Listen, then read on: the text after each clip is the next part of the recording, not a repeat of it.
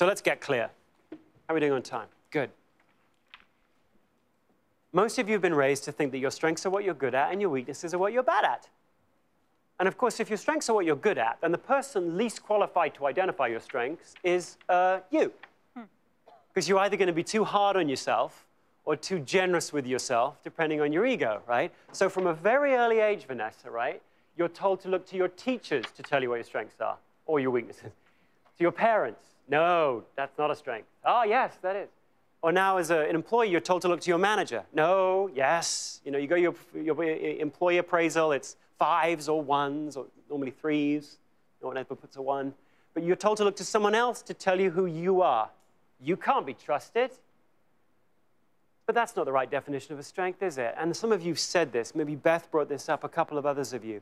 Don't you have some things that you're really good at that if you never had to do them again, it'd be too soon? Mm-hmm. All right, let's have, just have some shout outs. And I've got some people I'm going to call upon if you don't shout out. So, so who, give me some examples. Yeah, Sherry, what are you good at that if you never had to do it again, you'd be a happy bunny? Grant writing. What? Grant, Grant writing. writing. Excellent at it. But I don't want to do it all the time. No, it's funny because you wrote that down as something that you thought was a strength of yours. It is a strength. I'm great at it. You just don't want to do it very much. Not all the time. Ellie. Running reports. Running numbers, reports. Playing with numbers. I'm really good at it. It bores me to death. all right, let's have some more. Jenny. Um, I work for a nonprofit, so we have to solicit funding from the government a lot. And I love to write the speeches for other people to make. But when I have to do it myself, it's the most horrifying experience. I Are you good at it?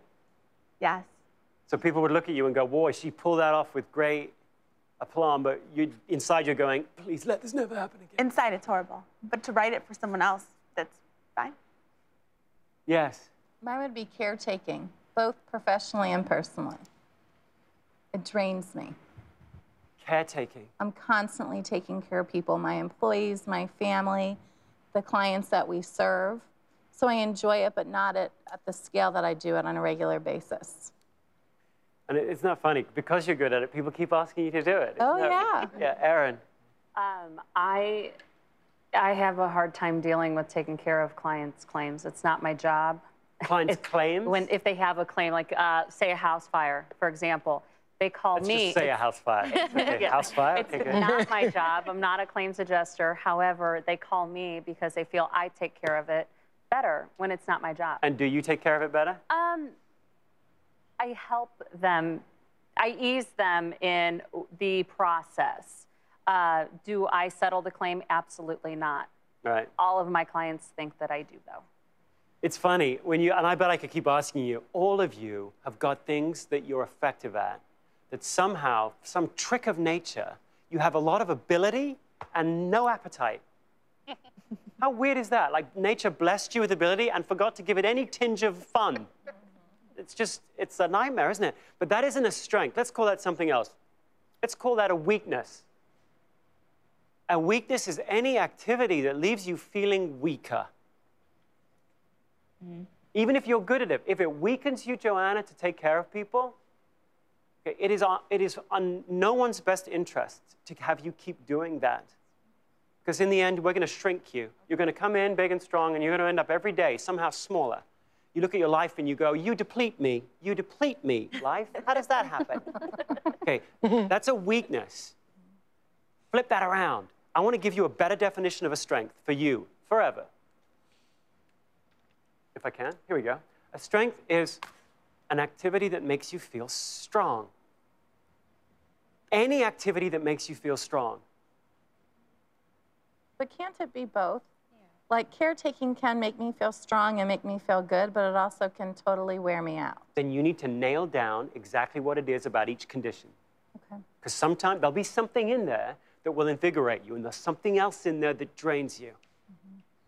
And, it's, and, and we'll, you're going to get in there. I mean, I don't know whether we're going to solve that particular subtle issue right here today. We might. We, you, and you might come to that, that, that truth. Let me just say one thing on this, Sherry, just one thing real quick.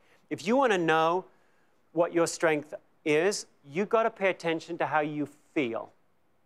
when, when Oprah was saying it was in there all along, one of the things that's in there is your own feelings, your own emotion, and your emotions are wise. What we had you do with the green cards and the red cards is we asked you to pay attention to how you were feeling before you did something, while you were doing it, and after you were done with it.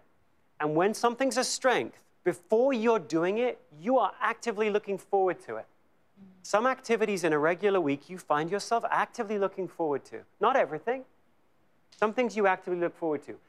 While you're doing it, time seems to speed up, doesn't it? And you look up and there's a whole hour gone by. So when you're using a strength, time speeds up. And I'll tell you what it feels like. It feels like focus. It feels like concentration. It feels like you're in the zone, Shari. If you can't concentrate on something, here's a clue. It's not a strength. If you find yourself with adult ADD or something and you just, you know, time's going by really slowly, that's a great clue that you should try as much as you can to cut that out of your life. And lastly, when you're done with it, you don't feel drained, you feel the opposite of drained. You feel invigorated, energized. So if you want a clue to your strength, look to how you feel before, during, and after an activity. That's the greatest clue to a strength. Your, your appetite, that's what we're getting at, your appetite. You may say, well, wait a minute. What happens if there are some things in my life where I feel a lot of yearning for it? While I'm doing it, time seems to speed up. And when I'm done with it, I feel great about it. I'm just rubbish at it. I have a lot of appetite, no ability. What's that? A lot of appetite, no ability. It's a hobby. It's a hobby. Perfect. It's a hobby.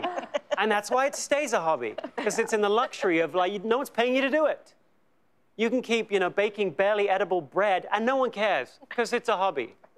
Or you can keep, I don't know, doing whatever your, whatever your hobby is, and it, and, it, and it can stay there, and you can go, oh, I look forward to it. Oh, I'm having fun playing whatever game I'm playing.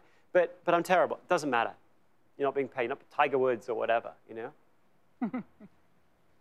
but back in the real world, the world of work, wages, responsibilities, very few people completely misdiagnose which activities they're drawn to and which ones repel them. Very few of us go, oh, I'm really invigorated by that, when in fact, deep down, we aren't at all. Some of you may occasionally have a misyearning for a certain job you thought you wanted. Oh, I want to be a manager. Why? Because it's a manager job. I get more money, I get more prestige, I get a bigger desk, I get a nicer view. But if I then went, all right, but really? You, want to, you really want to be a manager? You want to be responsible for other people's problems all the time? You want to hear people carping behind your back. Do you love that? Do you love the gripes and the moans? Do you love having your responsibility, your whole reputation entirely in other people's hands? Do you love that? Because that's the job. And some of you, and you know who you are, because you wrote about it, some of you are in management going, This is the job? Okay, so you've had a misyearning for a job, but you dive into the activities and you know what you're drawn to or what's repelling you. You're wise. All of us, if we know how to look, are wise about what we're drawn to and what we're not.